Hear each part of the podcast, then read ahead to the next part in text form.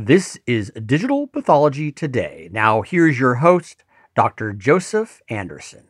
The Armed Forces Institute of Pathology, or AFIP, was in existence from 1862 to 2011. Many of us in pathology know it as the publisher of the Tumor Fascicles or the Atlas of Tumor Pathology, which dated back to 1947, as well as a center of consultation and tissue, tissue repository unparalleled anywhere in the world. The AFIP was reborn following a series of base closures as the Joint Pathology Center, whose mission is to deliver cost effective, high quality, multidisciplinary pathology consultation and education, preserve, modernize, and grow the nation's oldest tissue repository to promote biomedical research. The JPC is the steward of a tissue repository unparalleled in size, age, and diversity. The challenge now is to digitize this collection. Welcome to Digital Pathology Today. I'm Joe Anderson. We're talking with Colonel Joel Moncur, Director of the Joint Pathology Center, and Katie Olson, Acting Director of the Defense Digital Service. Dr. Moncur became the Director of the JPC in August of 2018. His priorities as Director include to digitally transform the JPC repository and to ethically use the data to develop artificial intelligence algorithms. Katie Olson is acting director of the Defense Digital Service overseeing products and operations for an 85 person, quote, team of nerds, her words, not mine, based in three locations around the U.S. As a highly qualified expert, uh, Katie brings both her government and private sector experiences to the Defense Digital Service. We're going to be talking about the history of the AFIP through its disestablishment in the early 2000s and its rebirth as the JPC. What is the Defense Digital Service and what types of projects they work on? And then, of course, the big project, which people are excited about, is digitizing the entire collection of the JPC. We'll get an idea of the size and scope of the project, uh, how extensive the collection is, and what, if any, focus there is on particular disease types. And AI, of course, seems to be a very hot topic, particularly in digital pathology. How will AI be incorporated into this project?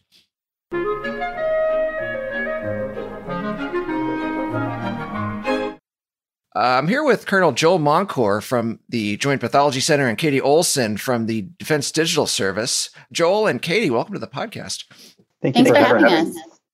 First, uh, Joel, maybe tell us a little bit about the history of the AFIP. I think many of us in pathology have fond memories of it, even trainees in radiology, I believe, did a, a month uh, for the radiology pathology correlation. I myself, a long, long time ago, spent a month at the AFIP. We're all familiar with the fascicles, which were a very concise yet very important uh, classification of tumors and other diseases. Uh, so maybe just tell us a little bit about the history, how how far back it goes. I think many people may not appreciate that, and then what happened in the early 2000s. You bet. So, so the AFIP or the Armed Forces Institute of Pathology is a historic pathology institute that was established in 1862.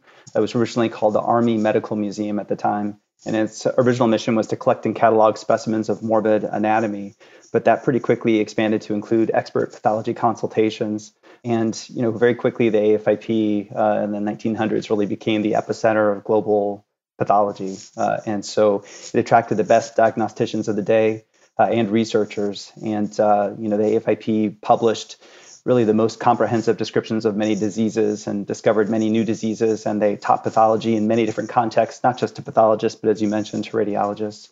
You know, one of their more impactful studies was the sequencing of the 1918 Spanish flu pandemic virus that uh, was then came to, to be known as uh, that it was a H1N1 uh, influenza virus, and that really was uh, just one of many, many uh, research projects the institute really helped form a lot of our you know important uh, organizations today. It, uh, was integral to the formation of the of the International Association of Pathology in 1906. It was really critical in forming USCAP in 1986. Um, it was the origin of the National Library of Medicine. Was the originally the Surgeon General's Library in 1865, and it also formed the National Museum of Health and Medicine and uh, in 2011, the AFIP was disestablished um, as a result of the Base Realignment and Closure Commission of 2005. And that was designed to achieve savings by eliminating excess capacity in order to enhance military value. So that was the, the, the charge of that committee that ended up disestablishing the AFIP. Okay. And then it, it was, I don't know if I'm using the right terminology, but in my mind, it kind of had a rebirth as the Joint Pathology Center. And so I'm sure a lot of things changed, but a lot of things have stayed the same. So maybe tell us a little bit about that. What is is the mission of the Joint Pathology Center different? Are the stakeholders different? Is the funding different? You know, what's what's different, and you know, what does the JPC do? Yeah, so so most people think that the AFIP just totally went away in 2011, but it was actually the same day it was disestablished. The Joint Pathology Center, as you said, had its uh, rebirth, uh, or the the J- JPC or Joint Pathology Center was was born at that point, uh, or the AFIP, which I guess was reborn. And it was to carry on the same exact mission of the AFIP, which is consultation, education, research, and maintenance and modernization of the repository. Congress, you know, as, as they charged uh, specifically with uh, with modernizing this uh, repository, which is 104 years old. It's the largest in the world, and it has at least 55 million glass slides and 31 million tissue blocks and over 500,000 wet tissue samples. So it's really an unrivaled source of data. So, so I think that one of our core responsibilities at the JPC, just like the AFIP, is to maintain and modernize that key asset. Okay, yeah, it is an incredible repository of information and tissue, tissue blocks, slides, and so forth. And that's what we're going to talk about is you know how are you going to go about digitizing this? But then also it is, like you said, it was the source or center for expertise. And people may not realize it, but you know, the group of pathologists there were receiving consults not only from the armed forces, but from you know hospitals in from the United States and all over the world. And I, you know, and I was fortunate enough to observe, and it was just incredible. So, I mean, I think also digital pathology is going to have a huge impact there in terms of your pathologist's ability to interact in real time uh, with doctors receiving consults all over the world. So, I think that's fantastic. So, Katie, tell us about the Defense Digital Service. What is that? probably many people uh, may not really be aware of the work you do. Sure, happy to talk a little bit about DDS and, and how we got involved in this uh, incredible incredible undertaking um, with uh, the Colonel Moncrief's team and the Joint Pathology Center. Defense Digital Service is a, a SWAT team of nerds um, that report directly to the uh, the Secretary of Defense. We are in place um, to work on kind of two i like to say two buckets of, of work. Um, one are you know something is on fire um, so the department needs to rapidly respond to something. So for example during the the pandemic um, we were uh, tasked to work with with the nsa to secure the the vaccine to make sure that we could safely deliver you know a vaccine um, to the american people you know despite um, risks of of cyber security threats. The other end of the spectrum is making giant leapfrogs on, on behalf of the department, um, leapfrogging the current state of technology and government, um, and, and hacking all the bureaucracy along the way that it takes to get there. And uh, I think this this project with the Joint Pathology Center is, is a really good example of taking a, a giant step forward um, in the, the sorts of technology we have um, have within the department. Okay. Okay. So this is leapfrogging. This is making huge, huge advances. Hopefully, not put, putting out fires. So, so how how did this project come about? Um, I mean, I think we're in the midst of a digital transformation, and uh, you're clearly the you know the beneficiaries of a rich repository. But maybe give us maybe a little behind the scenes of the nuts and bolts of how it came about. Sure. We were tasked um, last year by, um, I believe it was the Defense Innovation Board who was looking at you know the, the, sort of like nature of, of some of the projects that had been had been kind of languishing in, in the department for a while. And I think um, I think this is a project that Congress, um, to Colonel Moncrief's point, had tasked JPC with um, several years ago in in uh, the NDAA, and you know the, the department department leadership sort of said, okay, it's it's it's this is in light of the pandemic, um, this is exactly the type of repository um, you would like to have you know, going back to, you know, again to Colonel Moncrief's point, there's research. I mean, the the slides and the tissue samples go all the way back to to the Spanish flu, and so I think that the pandemic really sort of lit a lit a fire under us to um, to move forward with with uh, digitizing the the collection. So the JPC brought in DDS uh, to help convert the trove of of samples into a digitally accessible modern collection. So we've been working alongside um, the Defense Health Agency and the JPC to create a system for for digitizing, um, tagging data, and integrating AI and machine learning um, in association with the with the tissue slides. So a lot of our work has focused on constructing the um, you know, a minimum viable product or a prototype that will allow the JPC to maintain um, and sustain a scalable digitization process that includes building the the IT infrastructure for the data, uh, sharing de identified data with approved researchers, addressing some of the privacy and security issues um, around this type of information. So, you know, we've, we've been working really closely uh, you know, in partnership with, uh, with Colonel Moncur's team um, to build a, um, you know, to, to prototype the process and, and move it into a place where it can be sustained. And um, as new information, new, new tissue samples become available, we can incorporate them into the collection as well. Okay. And then uh, before we get back to uh, Colonel Moncur, maybe you just said something about uh, privacy concerns and you know other IT aspects, you know, for lack for lack of a better term. So, how big of a deal is that? How big of a concern is privacy, keeping data safe? You know, we're going to be generating lots of data. We're going to have outside physicians, outside vendors, as we'll get to, are going to be involved. You know, so how do you keep the data safe? So it's, it's been a big part of, of our the focus of our our work. You know, as, as you said, we we anticipate that outside researchers will be able to access the digitized repository remotely, uh, which will greatly accelerate the repository's use for machine learning algorithms.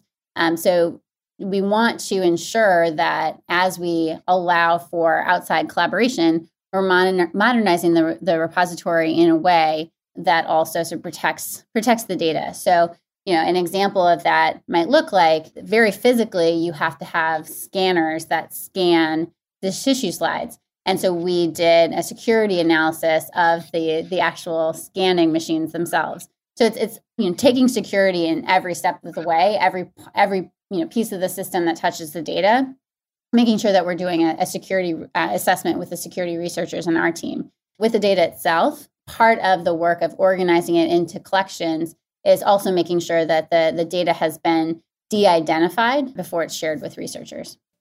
Okay. Yeah, I think part of you mentioned COVID nineteen and the global pandemic obviously is taking center stage in in many of many of our lives and a lot of what we do and and I saw the center was featured on 60 Minutes in talking about how the uh, military is going about creating solutions uh, for for the pandemic, and then also Joel mentioned that you had tissue blocks, or the, the JPC had tissue blocks from patients from the 1918 Spanish flu. So I think number one, it's it's amazing how the technology in, in pathology is large, largely unchanged. Um, that we, I, am not, Joel, did they use paraffin? What were those blocks made out of from from 1918? They were they were paraffin blocks exactly, just without the plastic uh, you know holders that we're accustomed to today.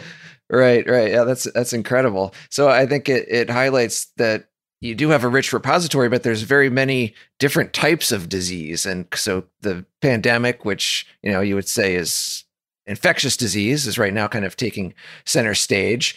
But the AFIP and the JPC were a repository for all types of disease.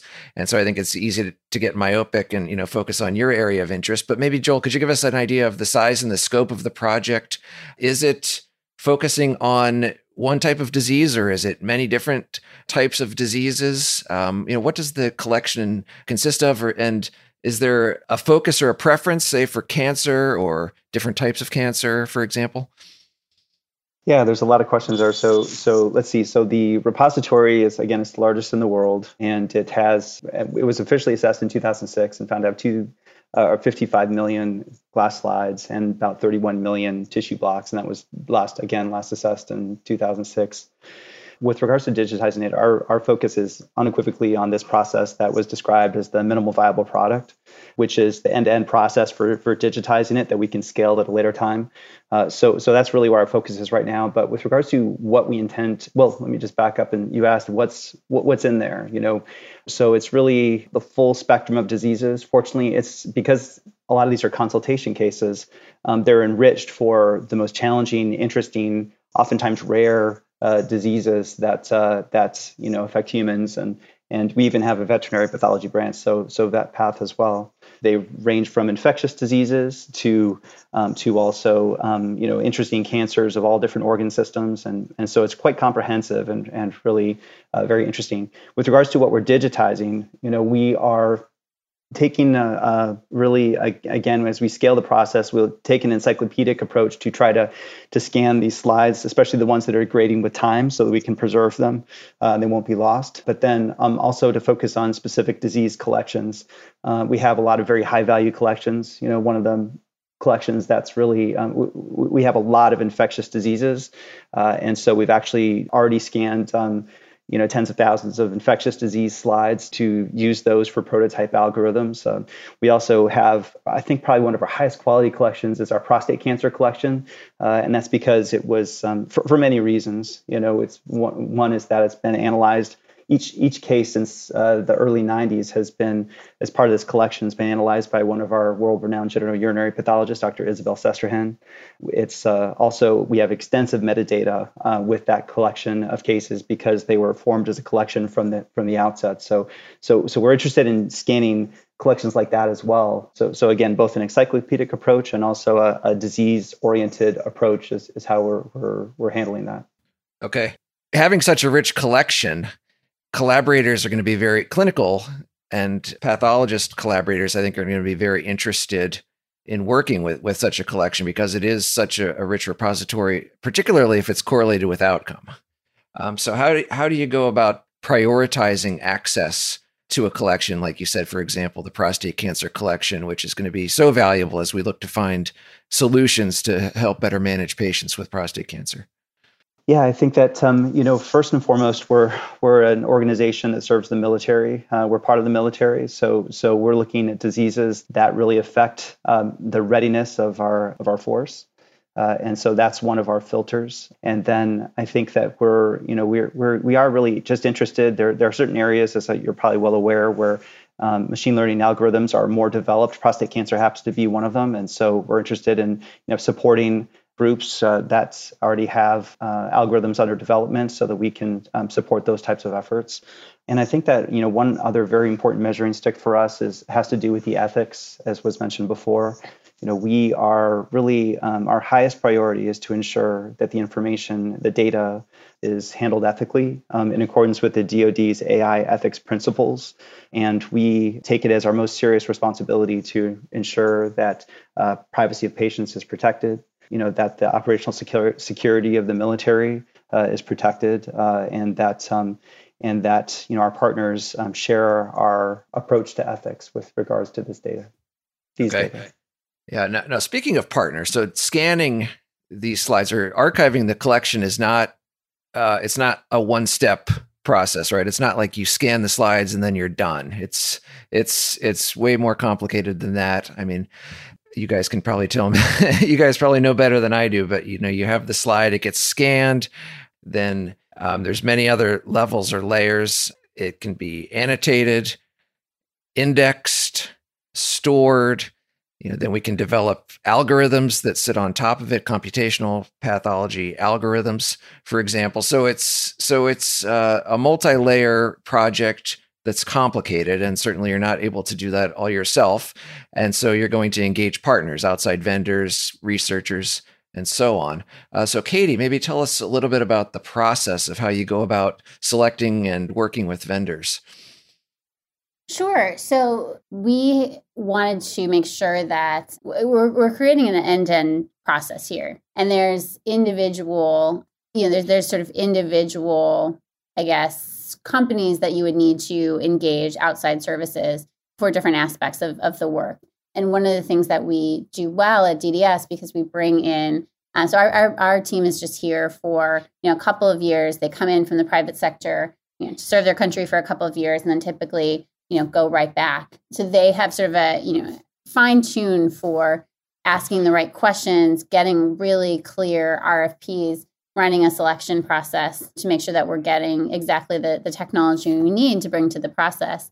So, for example, there might be um, you know a company that's that's working um, with us directly on providing the the scanning machines, as was said earlier. So, we, you know, we, we wanted to make sure that as we're, we're architecting this end to end process, um, we're sort of very thoughtful about um, the vendors that are selected, you know, to, to come in to offer different services throughout the process.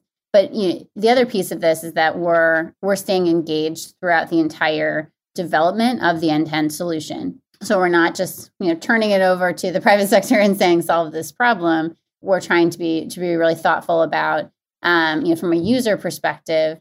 Um, what are the different you know sort of stages um, as you mentioned all the way from you know starting with the scanning all the way through individual researchers that we need to to sort of think through been helping to architect the entire end to end solution. So that you know, starts with the digitization of the physical slides themselves, um, includes augmenting and replacing uh, typical clinical process workflows, which is you know, something we rely on our uh, UX UI designers on our team to um, to meet with individual users to think through. To the the more sort of business side of it, which is accelerating and, and widening the space of, of research partnerships. So you know, people on, on our team reaching out, um, you know, in, in, partnership with Colonel Moncur to different research institutions around the country that would, you know, be able to use this um, this collection once digitized.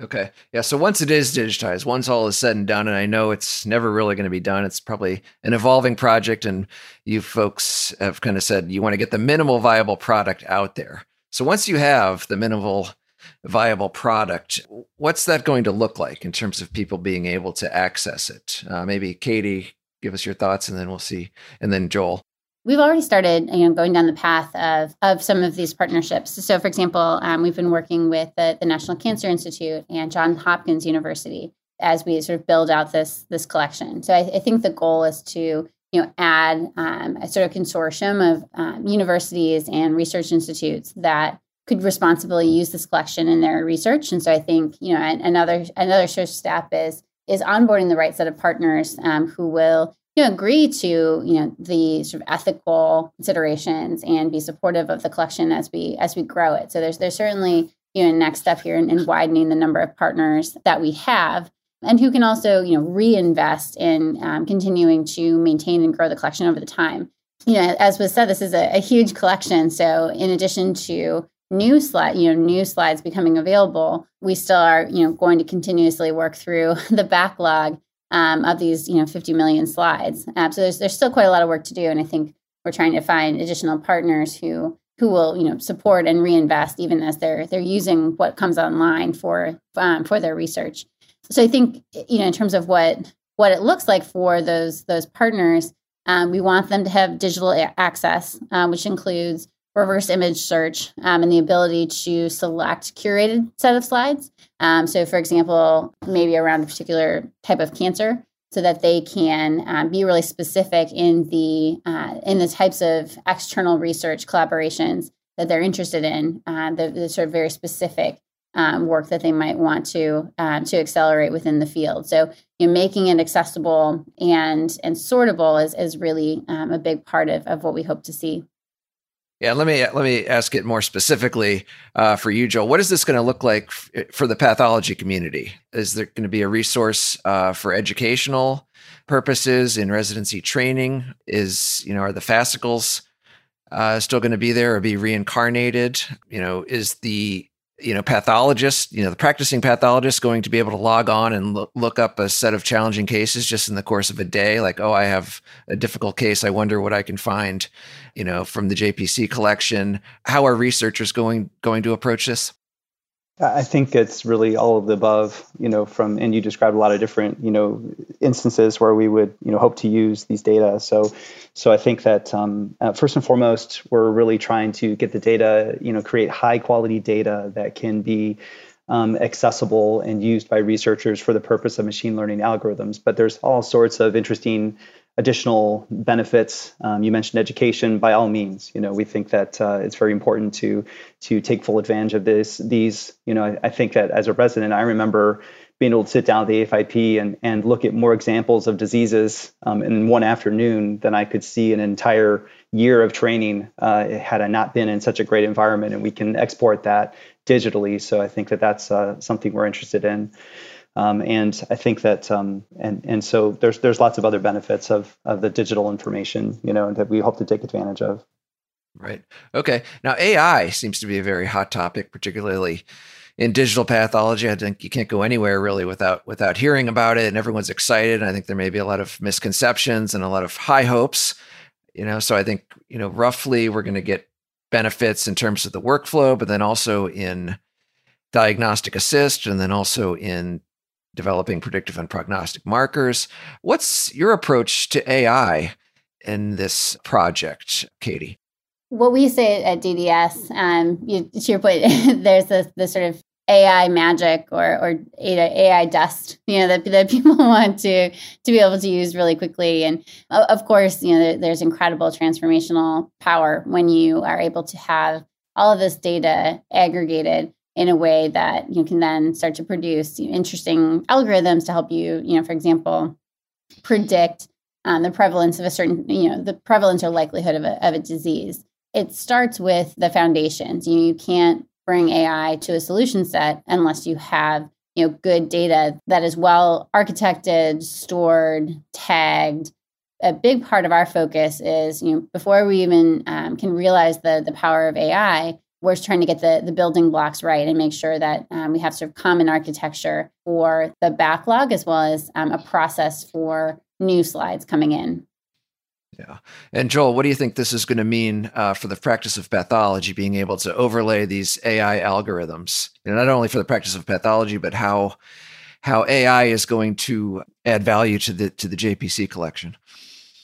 It's incredible. We we know that uh, that there are many diseases, you know, yet to be discovered that are sitting within the repository, and and we really do hope that the AI tools will be able to mine that information. You know, um, Katie mentioned the reverse image search. It's a capability we're very excited about. You know, to identify interesting case that may represent a unique entity and be able to search the archive for for examples that have a similar morphology.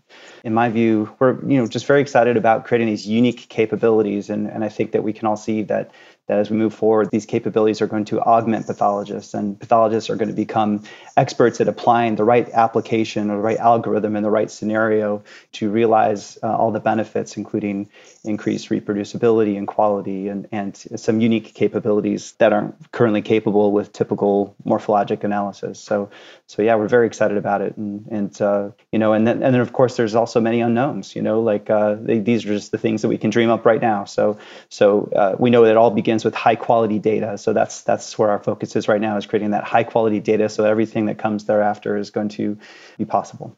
Yeah, there there are many unknowns. So I think this is very, very exciting to see what, what we are going, in fact going to be able to make possible. Well, Joel Moncur and Katie Olson, thank you so much for being with us. And before we wrap up, maybe let the listeners know a little bit about you. Katie, how did you get involved first? Maybe tell us a little bit about your background. How did you first get involved with Defense Digital Service? Sure. Um, so I was tapped by Brett Goldstein, um, who's the outgoing director of, of DDS, to join the team back in early 2019. Um, I had worked for Brett over a decade ago for the city of Chicago uh, when he was the first chief data officer uh, for the city of Chicago, and, and in fact, the first chief data officer for a city um, in the US. And so this this problem of, of data is near and dear to my heart because one of the first projects that I worked on with Brett was how do we aggregate and organize city of Chicago data, um, transportation, water, infrastructure, et cetera, you know, to make it broadly usable by city commissioners. So I've been working on on this type of um, of work for uh, you know, for a long time, and uh, I'm, I'm, really excited that I get to to bring that background into the Department of Defense um, and work with incredible partners like uh, like the JPC and Colonel Moncur. Okay, yeah, that is incredible. Having lived in Chicago, I know what what a mass massive impressive operation the city of Chicago is. I don't think there's anything quite like it. So, so if you if you've ever used uh, the city of Chicago's open data portal, um, that was something that that Brett and I worked on together um, in in the early days. So um, working on on this type of, of data infrastructure has been um, a labor of love across uh, multiple geographies and, and levels of government. Yeah. Yeah. And Joel, you and I go back, you know, quite a number of years. And, you know, so thank you on behalf of pathologists for all the work you're doing. And thank you for letting us into kind of what you do at the Joint Pathology Center. So just tell us a little bit about your background and how, how you came to head the JPC. Oh my, let's see. So, um, so I uh, went to Dartmouth uh, Medical School, and interestingly had uh, some experience with telemedicine with Dr. Joe Rosen way back in around 1996, 1997, where we implemented a telemedicine system there. But I um, accepted a scholarship from the Army to to pay for medical school, and that began this very interesting journey of uh, becoming a, a, military officer and and uh, and in my training at Walter Reed Army Medical Center in my pathology residency, I, I got a you know front row seat to see people like Keith Kaplan, if you know uh, Dr. Keith Kaplan, uh, implement telepathology system across the entire uh, military health system using robotic microscopes. And, and I, I then went on to um, become a molecular and genetic pathologist, which is interesting because it involves all sorts of algorithms and bioinformatics pipelines and integrating data and all the things that perhaps set me up for the for artificial intelligence uh, and this work that we're doing now. But uh, I was the chief of pathology at Walter Reed National Military Medical Center for five years, and then uh, was asked by my leadership to take uh, directorship of the Joint Pathology Center, former AFIP, starting in 2018. When I did, you know, it was this opportunity to. It was it was pretty clear there were a lot of interested partners that uh, wanted to learn more about uh, uh, the repository and how it could be digitized. And so it was a very logical uh, next step. And we've been just so fortunate to have all the support that we've had. The partnership with the D- Defense Digital Service has been absolutely wonderful, and we couldn't have done what we've done so far without them. And we look forward to continuing to work with them. That's a wonderful story. Let me ask both of you what what excites you, and where where do you see the field headed in the next ten years or so, Katie? Well, I, I think what excites me about this project is that there's applicability across the you know the entire department. Um, I think not just at the Defense uh, Health Agency and the Joint Pathology Center, but I think when we when we look across all of the DoD services and, and components, we are at a really interesting stage where we have some incredible data collections and uh, you know of course it's, it's, sort of the same thing everyone is very excited about um, the, the potential to, to utilize ai and ml but I, I think that there's you know a good opportunity to do this the right way. Um, when you have so many organizations contributing data and leveraging it, we want to take the opportunity to um, to get it right. And I also think, you know, of course, there's the we've been speaking about the the end to end process piece here, but there's also, you know, as we think about moving to cloud architecture, um, and as we are, you know, continuously fronted with cybersecurity challenges, those will be interesting pieces um, to bring to uh, the digitization of, of, data across the department as well. So I'm excited that this is is going to be a, a I think a good example of, of how the department can get it right to digitize a collection of something in particular and leverage it to, to really change the in this case the the future of health. Yeah, yeah, I think it is a great opportunity to uh, use leverage and change the future. So Joel, what excites you, and where do you see things headed? just very privileged to work with this group of people, our pathology team, the JPC and the DDS. I think because everybody approaches what we do with an attitude of service, and you know, ultimately, we really want to, with, with regards to medicine, we want to create algorithms, use this data for good, you know, so that it uh, really allows us to provide improved care and improve quality and um, ultimately better serve our patients. And I also think that I believe we're doing some very important work on behalf of the Defense Health Agency and the Department of Defense as a whole uh, with the data governance policy and, and our approach to ethics. Because you know, as, as Katie mentioned, you know this. Uh, this technology is is affecting every domain within the Department of Defense, and you know the the solutions that we're finding, the approach that we're taking, uh, how careful we're being is is really going to have ramifications for the entire system and benefit the entire system. So I think that um, I think those are two areas that uh, excite me, and uh, ultimately, and as a pathologist, quite simply, you know, I'd love to be a plugged-in pathologist that gets the opportunity to um, to take full advantage of some of these great algorithms to save time, to improve accuracy, and to to just augment my capabilities to to do my to do my work. So excited about all those things.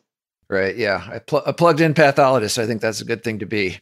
Well, our guests have been uh, Joel Moncur from the Joint Pathology Center and Katie Olson from the Defense Digital Service. We'll see you next time on Digital Pathology Today.